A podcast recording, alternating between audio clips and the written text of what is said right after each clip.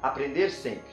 Fique bem distante de suas dúvidas. Elas o fazem perder o caminho com frequência, pelo simples medo de fracassar. Jamais existe alguém igual a você. Deus quis você único.